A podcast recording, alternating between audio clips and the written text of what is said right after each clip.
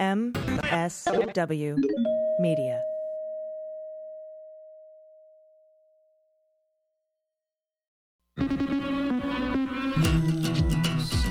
News with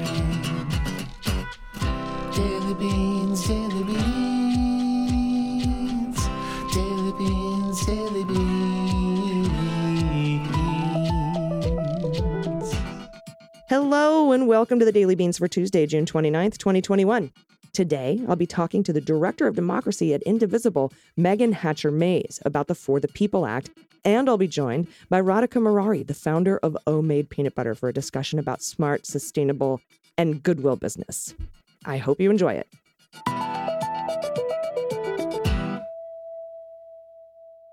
Today, I am speaking with the lawyer and director of democracy at Indivisible, Meagan Hatcher Mays, who's, who's appeared before, but I'm glad to see you again. Meagan, how are you? I'm great. Thanks so much for having me. I am so excited to talk to you because you have a really distinct working knowledge of the For the People Act. And uh, before we get into that, can you tell me about the For the People Project? Yeah, so that bill is uh, a transformative structural democracy reform bill. It's, uh, you know, obviously, um, you know, our democracy's problems did not start with Donald Trump, but um, we're facing a lot of big problems. So we need some big solutions. And so that's what this bill does. It has everything from campaign finance reform to banning partisan gerrymandering to election security and funding for vote by mail, all the stuff that lots and lots of people really, really like. And so um, it's really, really critical to get it passed this year, like this summer. Uh, so that it's in place ahead of the 2022 midterms, which actually are coming up a lot more quickly than you might think. Hmm. Uh, so, um, especially the provisions dealing with um, redrawing congressional maps and redistricting. So, all of those will be drawn based on the 2020 census data. And so, for some states, they are required to have those maps drawn as soon as February of 2022. So, we really don't have a lot of time to waste in getting this bill passed because it's going to be um, you know closer it's the objects appear closer than They actually than they are. actually are yeah uh, yes, uh, yes, indeed. And we're facing a lot of, uh, we're facing an uphill battle uh, on HR1, S1. And uh, there's a reason it's one. There's, there's the reason it's the first yeah bill. Uh, people like to vote cleanly uh, and easily. Uh, weird, I know. Um, Yeah. And we know that all these voter repression bills, voter suppression bills that are being passed in Republican, mostly Republican states where we need them to not be, uh, they are all there to disenfranchise very specific blocks of voters, mostly people of color.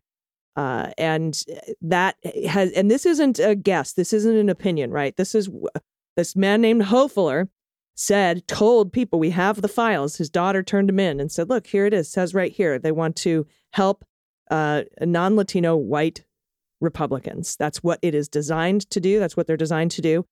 But we have some opposition uh, from Democrats in the Mhm. Senate.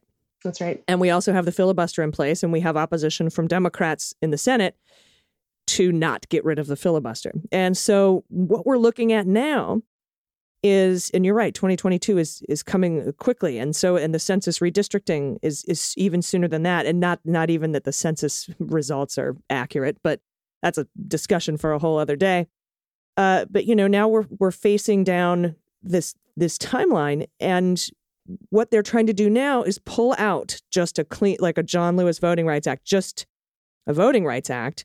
Mhm. But I don't even know how that's going to get passed because the last time Joe Manchin wanted to uh, take something and and say I can get this done, and he teamed up with I think Toomey, and they tried to get some common background checks passed for gun That's right. legislation. yeah that's exactly right they failed miserably.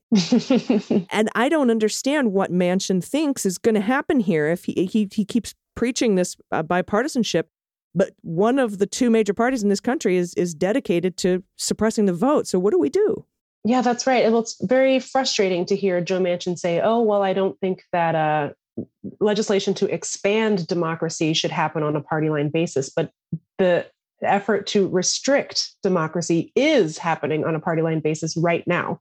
So all of these bills that we're seeing uh, getting passed in Georgia and Texas and even um, places up north, like Michigan, has some bills, um, really bad anti-democracy bills pending, and as does Wisconsin um, and Arizona as well. Obviously, lots of really bad examples there. All of those are getting passed on a party line vote. Republicans are are the ones that are restricting access to democracy for most people. And and one judge said uh, by surgical precision. So they are surgically um, sort of uh, targeting um, Black voters and voters of color to prevent them from voting. And so only one party is doing that. So if that same party does not want to join the effort to broaden democracy, then we need to move forward um, alone. That it's not that's not a bad thing. It's not a bad thing to leave behind um, a group of authoritarians who are making it more difficult to vote and um, expand democracy so that this country can function properly.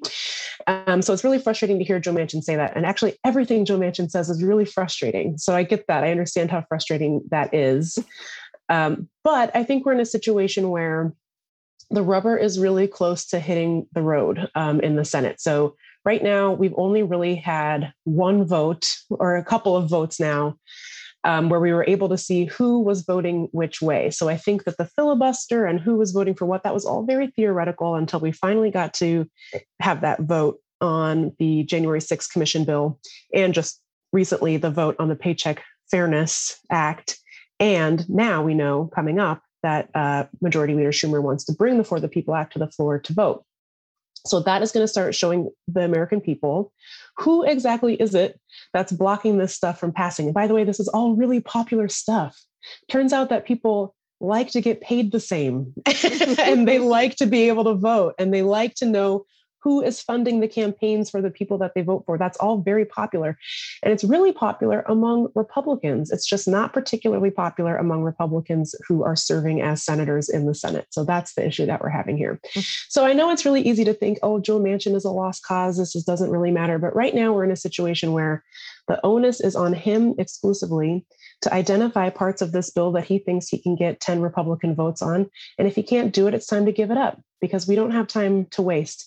And ultimately, you know, the power of organizing tells me that it's possible to get Joe Manchin to change his mind. There are people in West Virginia who wake up every day and call him and tell him to support the For the People Act before they've even had their breakfast. And so we know that organizing uh, works. And so I know it's really hard to, you know, read all of the dumb stuff Joe Manchin says, but uh, it is possible to change politicians' minds. It is, I promise. Mm-hmm. Um, it's going to be a lot of work. I'm not saying it will be easy, mm-hmm. but it will be a lot of work. But the people are doing that work. Yeah, 79% of West Virginians support That's HR right. HR one S one, and so Manchin doesn't appear to be acting in the interest of his constituents. Right. Um, uh, which is why he was elected anyway. Uh, um, it seems to me that the that the most feasible way to do this, and this is just speculation, is to have a clean John Lewis Voting Rights Act,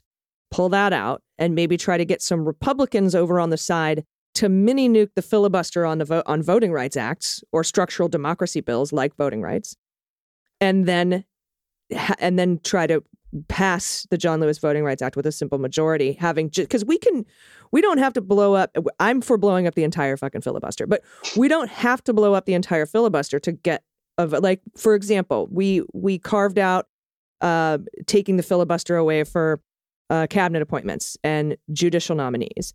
Uh, I think we can do it for democracy structure bills like a Voting Rights Act or HR one. I don't think we would get 51 votes on the full HR1 at as it stands right now, though we can push to do that. But I think we're, we'd be closer to getting a John Lewis Voting Rights Act passed that way. Um, and because these anti voting bills, these voter suppression bills, hurt Republicans as well. I mean, you remember when uh, Trump during the election was like, mail in voting is terrible, it sucks. And, and Republicans around the country were like, shut up, bro. We really rely on yeah. on mail-in voting. Could you stop? Uh, and and yet here we are. So I'm wondering if you yeah. think we should we should go that route, water it down, try to get some Republicans on board, or do you think we should just keep still still pushing the Democrats on the full HR one? I don't think we should water it down. I so I think here's the issue with uh, here's the frame that I think Joe Manchin has adopted is that he doesn't want to do the For the People Act, but he wants to do the John Lewis Voting Rights Act instead. And I really think it's important for people to understand that those two bills are not at odds with each other. So those, and you really need to do those things them both together. And the reason for that is that the um, For the People Act is proactive. So that's looking ahead at, um, or excuse me, let me back that up. the For the People Act is retroactive. So bad stuff that has already passed in theory would be effectively overturned by this new law. So some of the really bad stuff that we've seen that make it more difficult for people to vote, all that stuff would get overruled by this federal law that would set minimum standards for voting in this country. So Ideally, it would cut down on the long lines. It would be easier for people to vote by mail. Those would overrule really bad state laws that make that more difficult. The John Lewis Voting Rights Act is proactive. So, all the bad stuff that's already been passed, that bill won't have any effect on any of it. So, if you don't pass them together, you only have the bread but nothing inside the sandwich if that makes any sense. Yeah, no so, and also i think people should know that the for the, the first 300 pages of the for the people act were written by john lewis. This bill is good. There's good stuff in this bill. Um, there's nothing particularly controversial about it. But the issue with um, the Voting Rights Act is that what, what they're restoring in the John Lewis Voting Rights Act is are these provisions that are called pre-clearance requirements. What those do is decide which states should be subject to the provisions in the bill. It wouldn't apply to every single state. It would only apply to states with a history of sort of discriminatory behavior as far as blocking certain people from voting. And so that would only work going forward. It wouldn't work going backwards. So if you just pass that, all of that bad stuff in Georgia, that would all still be the law. All the bad stuff in Texas, that would still be the law. That wouldn't do anything um, about the bad stuff that's already happened. So that's why you need to do both so that you can look back, fix the stuff that's happened, and look forward and prevent it from happening um, in the future. Now, if we can rally the troops and actually get that's this right. passed, I have some uh, additional concerns. Hopefully, you can address. But I have to take a quick break. Will you stay with me? Yes. Awesome. Thanks, everybody. We'll be right back. After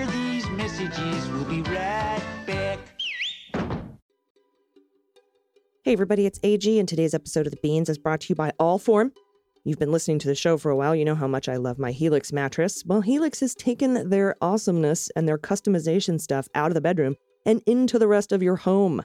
Uh, they have created Allform, and they're making premium customizable sofas and chairs that are shipped right to your door really fast. And they're custom. It's amazing. Allform makes the most beautiful, high quality furniture to fit your personal style. Their sofas and chairs are designed to your very specific specifications and then delivered directly to you. It's incredible. You get to customize your own luxury furniture using premium materials, but at a fraction of the cost of traditional stores. Because with Allform, you get to pick the fabric, which is spill, stain, and scratch resistant. You get to pick the color of the fabric, the finish for the legs, the sofa size, and the shape, the configuration to make sure it's perfect for you and your home and your family, or, you know, you and your pod pets. I picked out a three seater sofa with whiskey colored leather, a walnut leg finish, and a chaise lounge at the end. Came in just a couple days, put it together myself without any tools, and I love it. It's roomy and modern, and I designed it to my specifications. Uh, and you know, I have to say, the the speed with which they deliver it is incredible. It just takes three to seven days in the mail. It's it's brilliant, and they have beautiful armchairs and love seats, all the way up to eight seat sectionals. There's something for everyone. And you can always start small and buy more seats later on if you want your Allform sofa to grow and change with you when you move. Best of all, you get 100 days to decide if you want to keep it. That's more than three months. And if you don't love it for any reason, they will pick it up for free and give you a full refund. They also have a forever warranty, literally forever.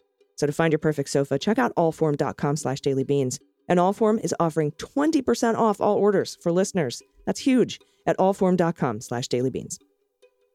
Everybody, welcome back. We are talking with the lawyer and director of democracy at Indivisible, Meagan Hatcher Mays. And before the break, I had we were talking about we can't separate these two. We have to do them together because of retroactivity, proactivity, uh, etc. But let me tell you one of my major concerns here, because none of this would even be a thing. Probably a lot of it wouldn't be a thing if the Supreme Court hadn't gutted the Voting Rights Act. Now, if we actually get together and somehow convince 60 and or nuke the filibuster and get 51 people to pass HR 1S1, what's to I mean it's going to be people are going to file lawsuits and now we've got even a, a more conservative SCOTUS that would hear this case and would probably rule, come down on the on and say, sorry, states get to make their own rules. Uh, you can't have these national things, and we know that they can carve out specific things. They set that precedent in the Affordable Care Act decisions. Uh, but they could gut they could gut it again. What and how how do we proceed under those circumstances? Yeah, that's a really good point. So, one of the reasons we're in this situation in the first place, like the reason that Georgia can pass all of these restrictive voting laws and the reason that North Carolina can and Texas can, is because those states are no longer covered by the John Lewis, or excuse me, by the Voting Rights Act, which was gutted by the Supreme Court back in 2013. So, basically, the Supreme Court said, knock yourself out, do whatever you want. And the states were like, great. And, and within 24 hours in some states, in North Carolina and Texas, within 24 hours of the original Voting Rights uh, Act from was gutted, there was a special legislative session to make it more difficult for people to vote. Like that's how serious Republicans are, were, and are about um, restricting access to democracy. So there's a very valid fear that people should have that the current makeup of the court and the lower courts too, because Donald Trump was very successful in stacking the lower courts with um, Trumpian judges, totally judges. unqualified idiots. Yeah, yes, is the is, Mostly, the is the technical term. Yes, mostly white men. Not many of them are rated unqualified by the ABA. Their main claim to fame was that they're super conservative and they love Trump. That was basically what got them on the bench, um, and they serve for life good news is a couple of things. One is is that Joe Biden has actually done a terrific job getting his nominees to the Senate to be confirmed. So he is filling vacancies really quickly, actually more quickly than uh, Barack Obama. That's really, really good. And it's really good that he's picking diverse candidates, not just racially diverse, although that is important, but professionally diverse. So he's not sending corporate lawyers or former prosecutors. He's sending public defenders, he's sending civil rights attorneys uh, two really good voting rights attorneys um, were just nominated by Chuck Schumer to serve in New York as judges.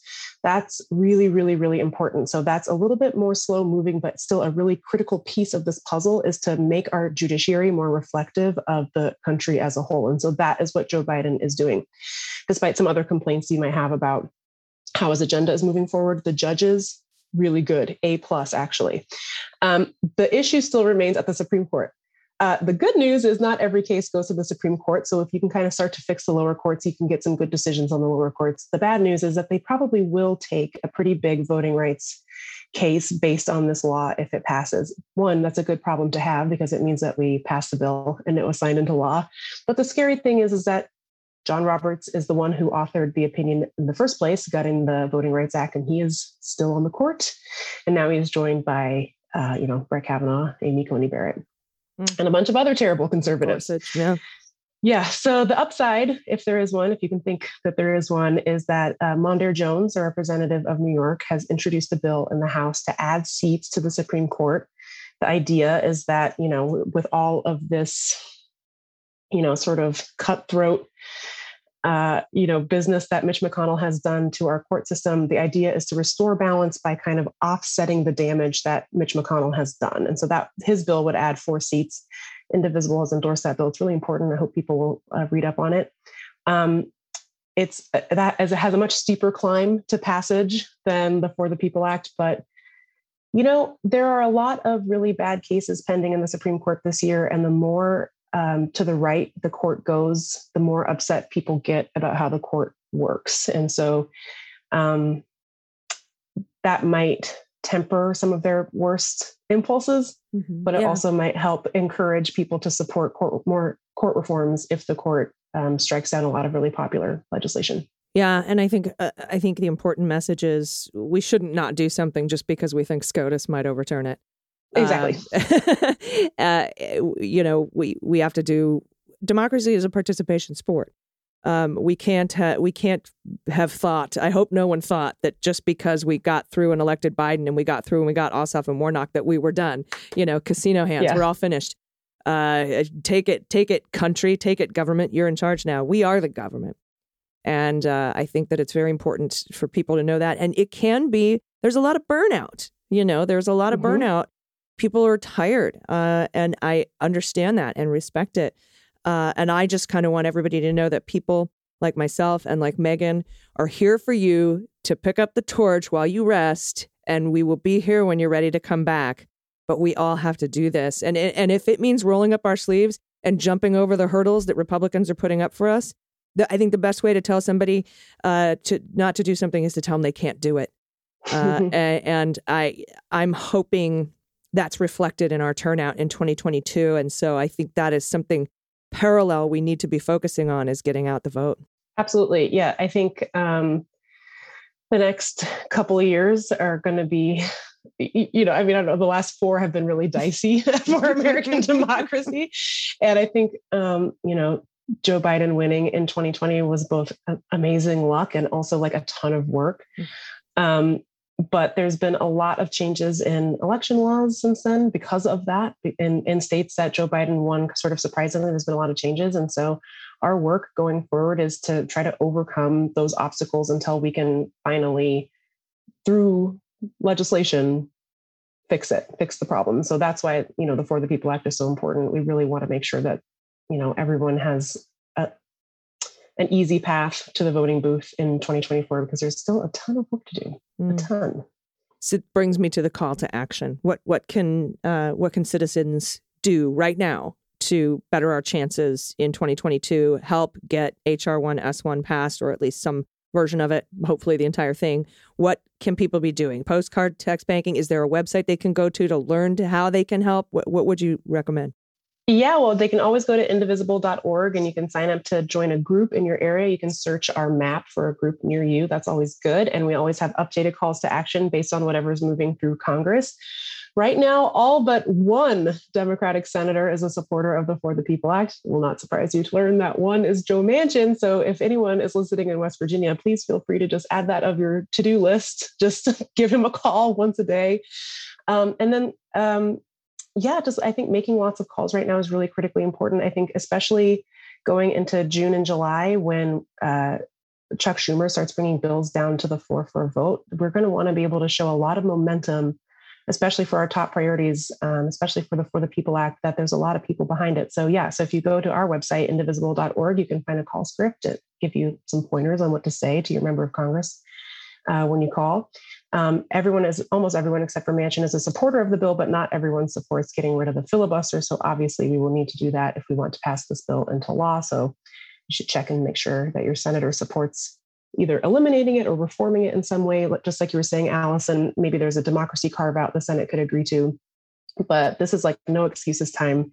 Really, nothing can stand in the way of this bill getting passed. Otherwise, we are in big trouble for a long time. Yeah, if we've ever had a break the glass moment, and I know people are tired of hearing that because we heard it in 2018 and we heard it in 2020. We hear it at every election. You know, this is the most important election, uh, and Still true. yet democracy continues to teeter on the edge.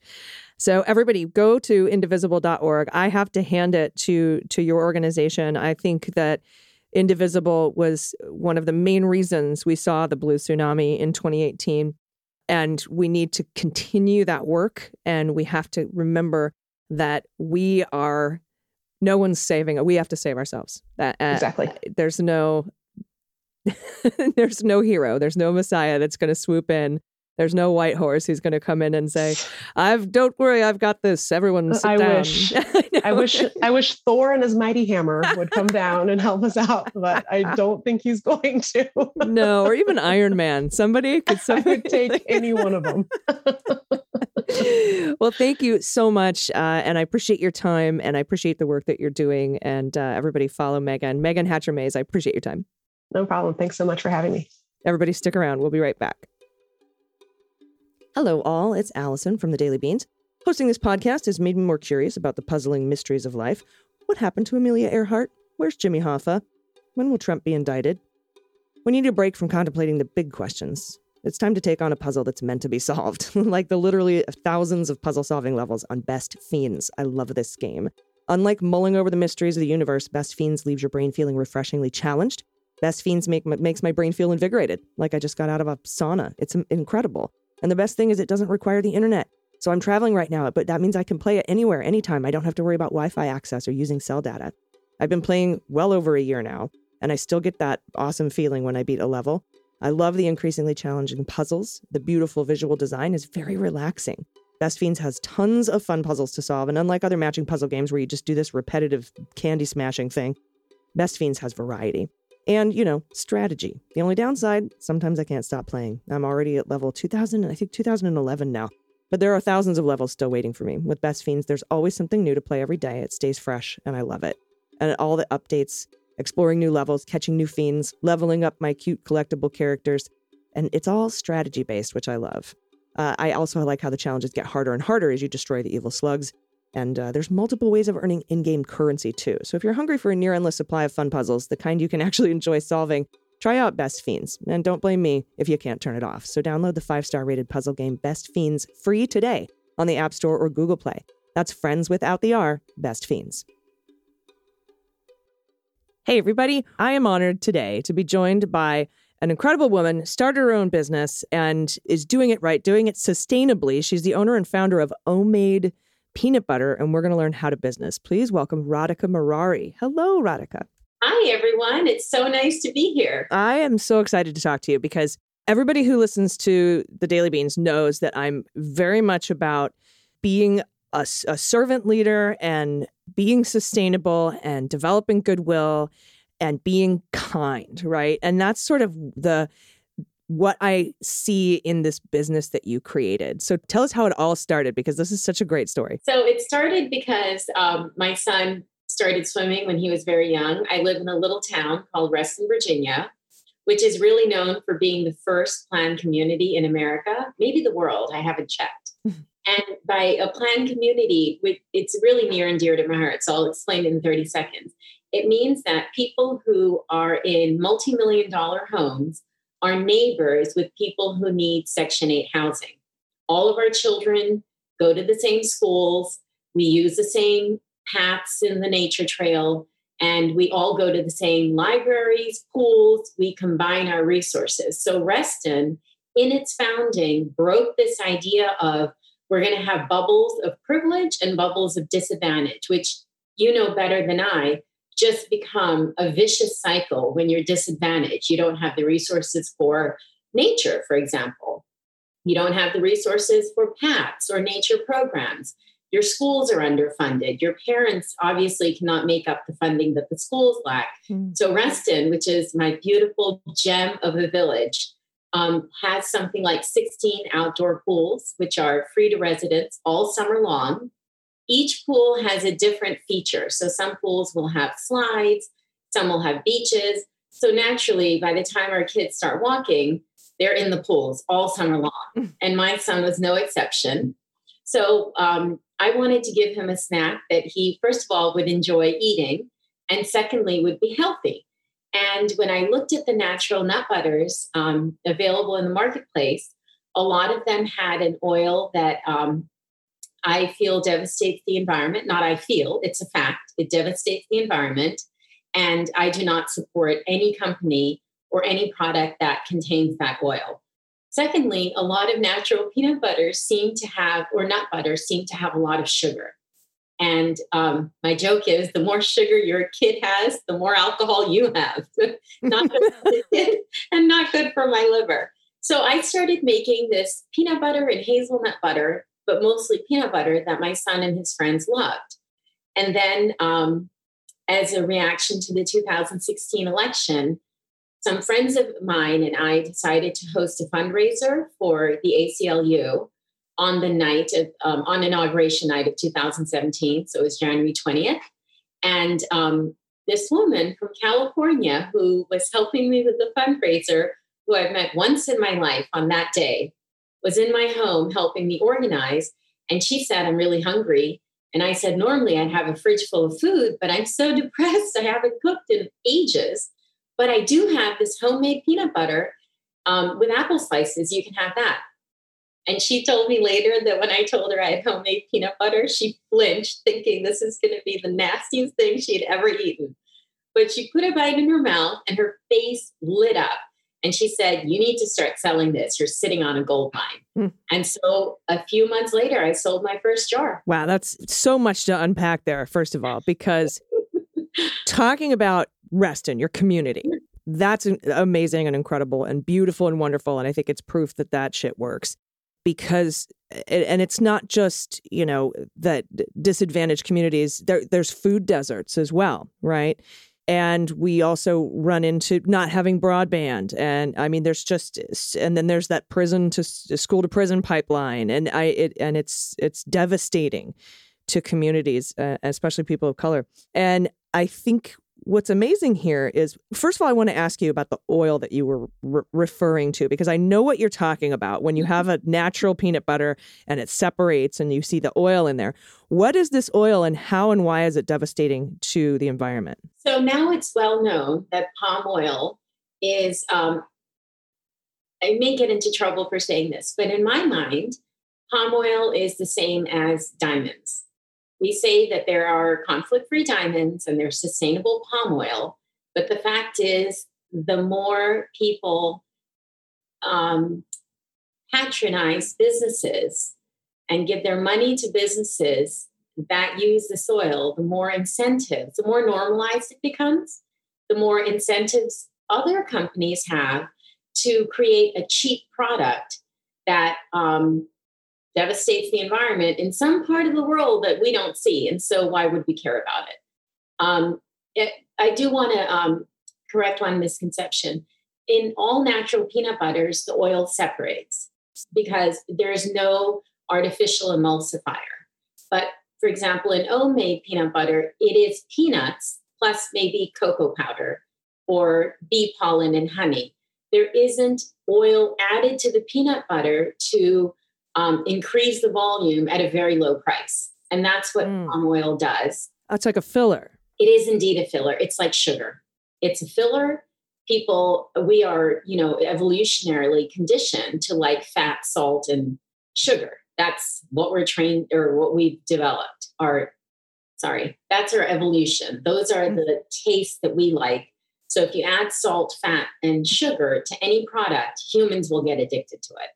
And it's cheap. Mhm. Yeah, because genealogically, we are deprived of these things. We have them. We become addicted to them. Our our bodies are like must have more of that because w- our bodies anticipate a drought of it. Mhm. So when we have it, we we need to pack it all in.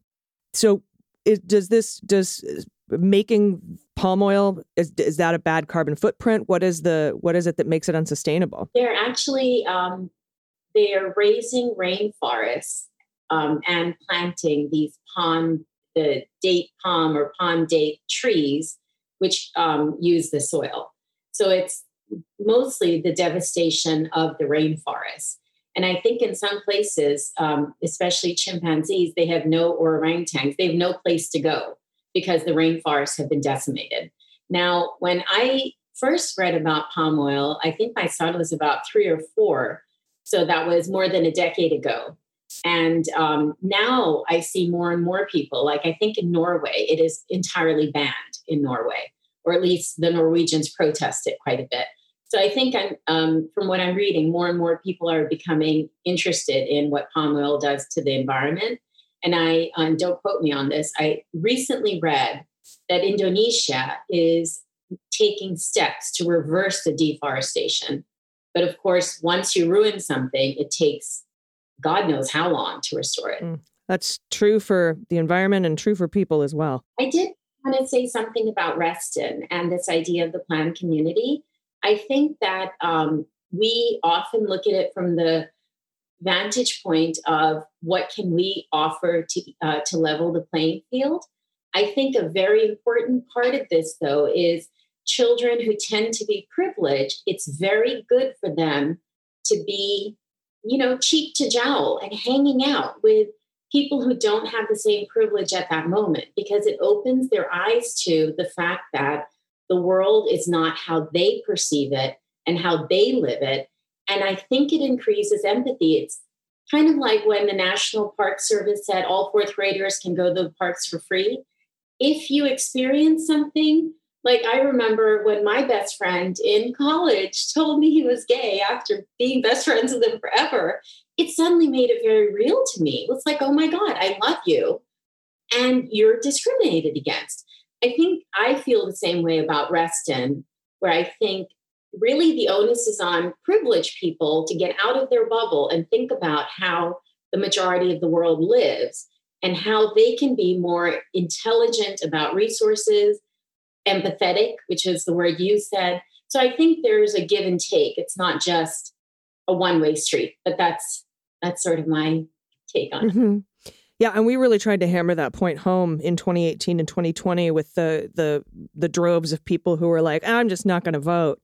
You know, and and that comes from a place of privilege. It's it's like, do you know anybody who you will vote for then? Like if if uh, if you don't need or it doesn't matter to you who's in office, there's someone in your life who it matters to. Uh, do it for them. And uh, and you're right. When when we get out of that bubble, we're able to to see that and feel that and understand it a lot more. Uh, I do want to talk to you a little bit more about the sustainability of peanuts, why you went with peanuts in the first place, but also getting back to this sort of the esoteric value of how to business. I want to talk a little bit about the building of goodwill and finding a niche and making sure that you're doing the right thing and you're doing it sustainably and how that helps not just the business, but everyone who's involved with it as well. But I have to take a quick break. Would you mind waiting with me? Will you come back with me? Absolutely. Yep. Great. Everybody, we'll be right back. Hey, everybody, it's AG for the beans. We all put things off from time to time. I'm a master procrastinator. Uh, but we shouldn't do that with our health. So if you've been putting off seeing a doctor, or if making an appointment feels like a chore, or you aren't ready to go out to crowded waiting rooms yet, PlushCare is here for you. Uh, they make it super easy to schedule an appointment and see a provider so you can prioritize your health hassle free. It doesn't add stress. PlushCare provides virtual doctor appointments through your smartphone or computer. You just pick a time that works for me. I book an appointment right online. I don't have to sit on hold forever or make an appointment and leave the house and sit in traffic and then sit in a crowded waiting room. With PlushCare, I can be diagnosed, treated, and then have prescriptions sent to my pharmacy of choice if needed, all within minutes. PlushCare accepts most major insurance and it's available in all 50 states. And the providers care. They're here to help by discussing treatment options and providing prescriptions as needed. And they're available anytime I have questions.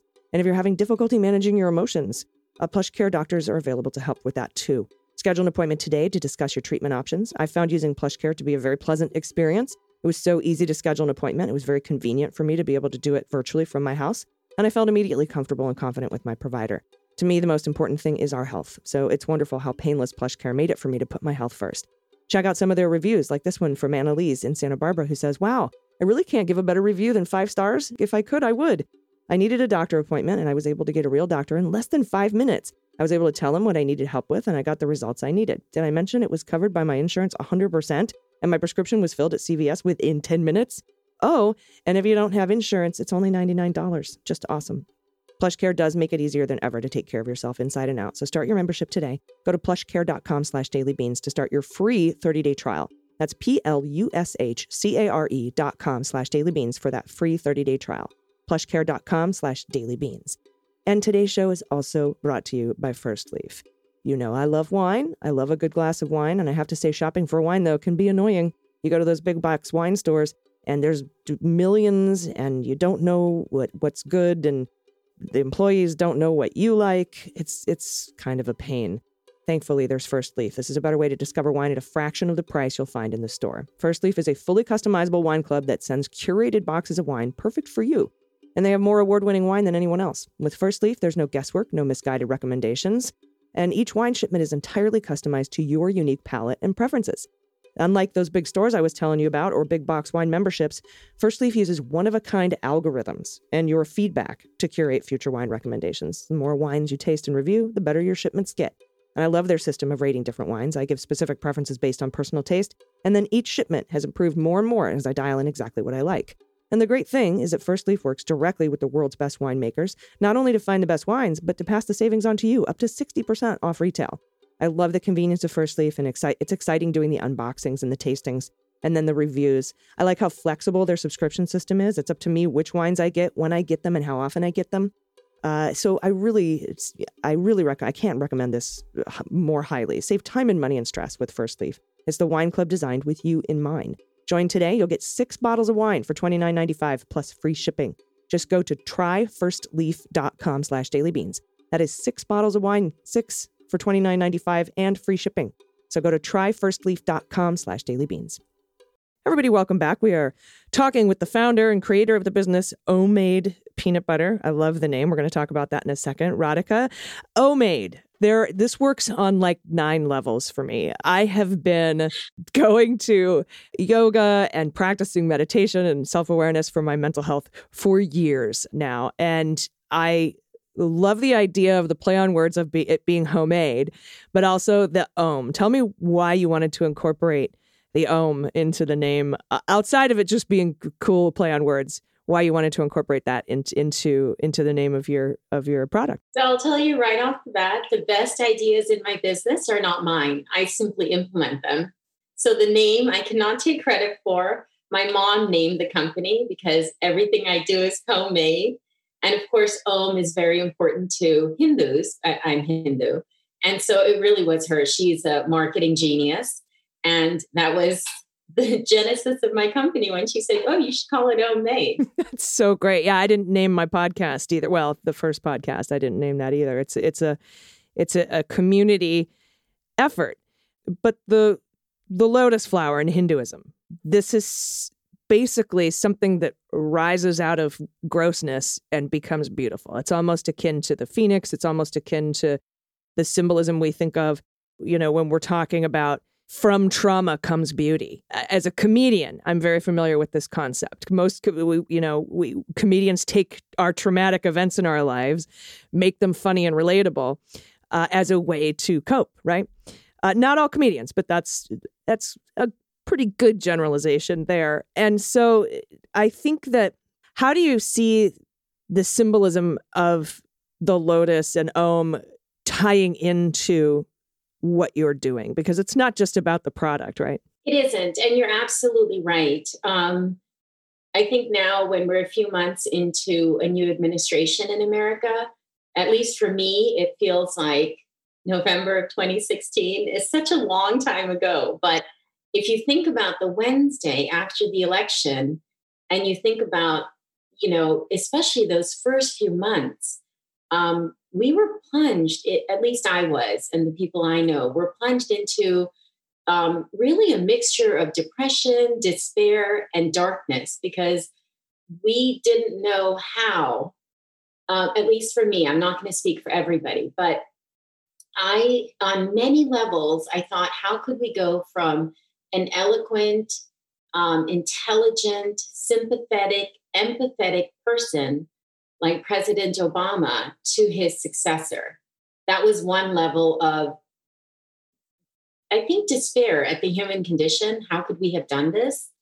And secondly, you know, as um, an immigrant, as a brown non Christian immigrant, um, just the harassment and the vulgarity that I was um, subjected to surpasses anything I've ever experienced in in in my land in my country.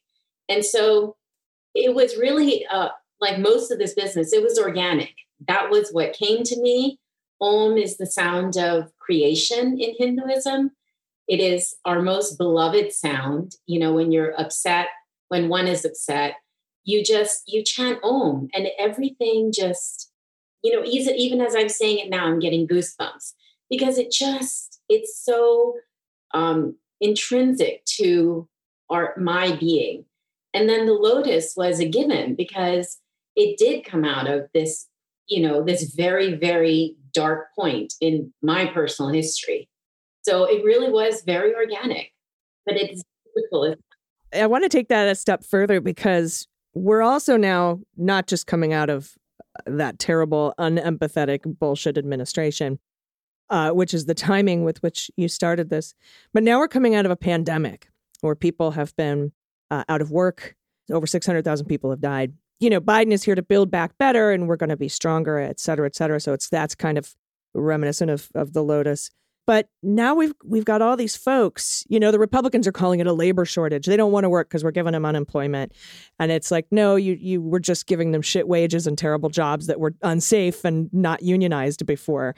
And now we have so many entrepreneurs emerging from from this pandemic who are starting businesses too and who want to start businesses. And so if you had I mean I've I know what my advice is, but if you had any advice because of your successes and I'm thinking along the lines of sustainability, being kind, finding a niche and and filling a need, what would you say to to people who who want to know how to business like you? So, you know, I've been having this conversation um, because it's Pride Month. And um, just like after 2016, a lot of people jumped on the bandwagon and becoming politically active. And people who had not, who had been politically active for decades were like, oh, you know, you guys are a bunch of Johnny come latelys. We don't want you. And I said, no, we do want you. We want everybody. I'm glad the rest of the world's eyes don't glaze over when I talk about politics. so I think that um, even like, I don't think so I'm a bit conflicted, as you can tell. I'm trying to put my thoughts into words. I think for me, I will not be able to sleep at night if I run my business on different principles than I run my life. And as much as I need an income, because now I'm a divorced woman who gave up her career 13 years ago, I also need my sleep. Mm. I need to be able to think that with the best knowledge I have today, I am doing the right thing in my business just as I try to do in my life. I will screw things up. There's no doubt. I'm probably screwing things up as we speak. But to the best of my ability, I will not screw anything or anyone over just to make a penny. So I don't think that said, and I'll get back to this Pride Month, I've noticed, like when I started, you know, rallying or speaking up about marriage equality or equal rights, people would be like, why? are you a leso or are you a lesbian? And it and I said no. But it's our job to make sure that 10% of our fellow human beings are not discriminated against. Like that's just you call me whatever you want, I don't care. But I'm not going to sit here while 10% of my fellow human beings are being discriminated against because they were born a certain way. That's like discriminating against me because I have black hair. We're not going to touch the black skin thing. We know that happens. I'm saying so I've been active for a while, and now I see um, a lot of people who have not been particularly inclusive or tolerant waving the banners around. So I've been talking to my friends who are directly affected by this discrimination, how they feel about people we mutually know to be intolerant waving the flags around. And at least one of them said, you know what? Let them wave it. Let them fake it until they believe it. Mm. And so my second, the second part of my answer is even if you don't believe in the environment, you don't believe in treating people well, pretend you do. Just act as if you do. And by the end of it, you will feel better having not caused harm. So go with your principles. And if you don't have any, make some good principles. I love it. And that sort of brings me back to where, uh, you know, where we started and why I really wanted to speak with you. Because, you know, my motto has always been like, you know, I get all sorts of people asking me, how did you make it in comedy? How did you make it in podcasting? How did you make it in whatever you've made it in? And the answer is always uh, work hard and be kind because particularly in in show business or in, in podcasting there's always going to be somebody who has more talent than you and there are going to pe- be people who have less talent than you. I don't believe there's anyone with more talent oh. than you, and that's my big battery. but you know the point is and and we kind of learned this i kind of learned this a long ass time ago in the mid 90s when the cell phone companies were i was working for uh, sprint and we were all sort of clamoring for the top spot because only 15% of Americans had cell phones at that point and we were trying to get everybody's business. And and you know you realize at the end of the day we all offer the same fucking shit. We all offer the, the same service. What has to be different is how we do it and and so that was sort of the focus. And uh, if you're if you're kind there are people who are uh, better than you and not as good as you but if they're jerks nobody's going to want to work with them and eventually they will be pushed out because that nobody wants that kind of energy. And that's you know why I wanted to to have you on because the principles with which you start started this business that is where the success is is born in and not just in business but pretty much anything you do as a human person. Do you know? Yeah. I really appreciate that you use the word kind rather than nice. So anyone who knows me knows i'm not always the nicest person. oh i'm a i'm a jerk sometimes I, I'm prone to very dickish behavior, to be quite honest. just jump, Don't ever with just me. jump on my Twitter feed. You'll see. You'll see. but um, I am the person people always turn to when they need something, anything. They'll send me a text, they'll pick up the phone, they'll send me a Facebook message. And often it begins with, You may not remember me, but we spoke XYZ.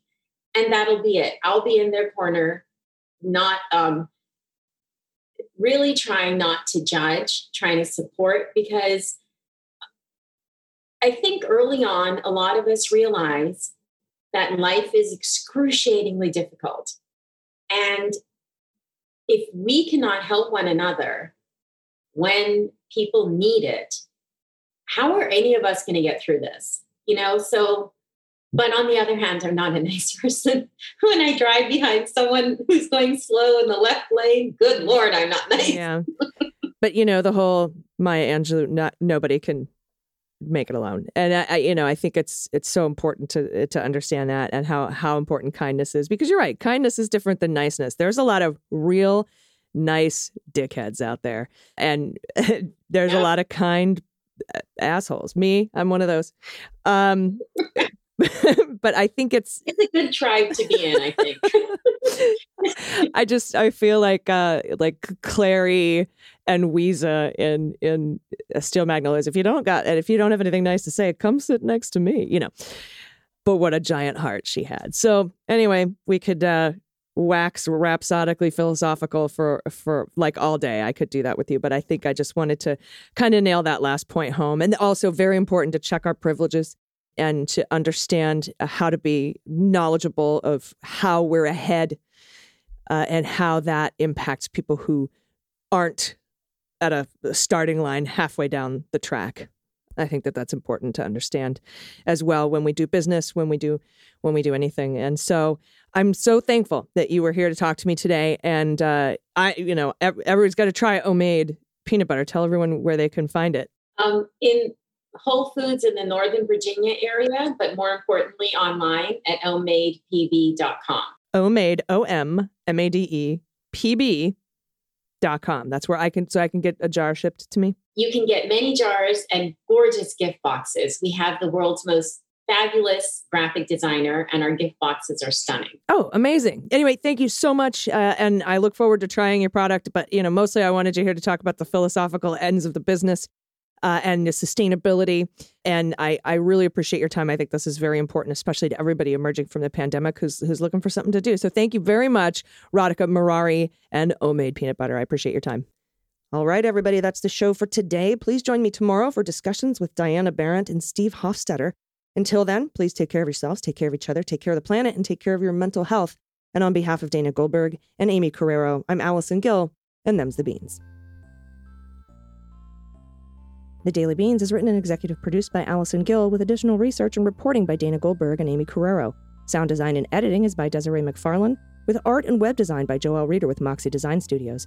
Music for The Daily Beans is written and performed by They Might Be Giants, and the show is a proud member of the MSW Media Network, a collection of creator owned podcasts dedicated to news, politics, and justice. For more information, please visit MSWmedia.com.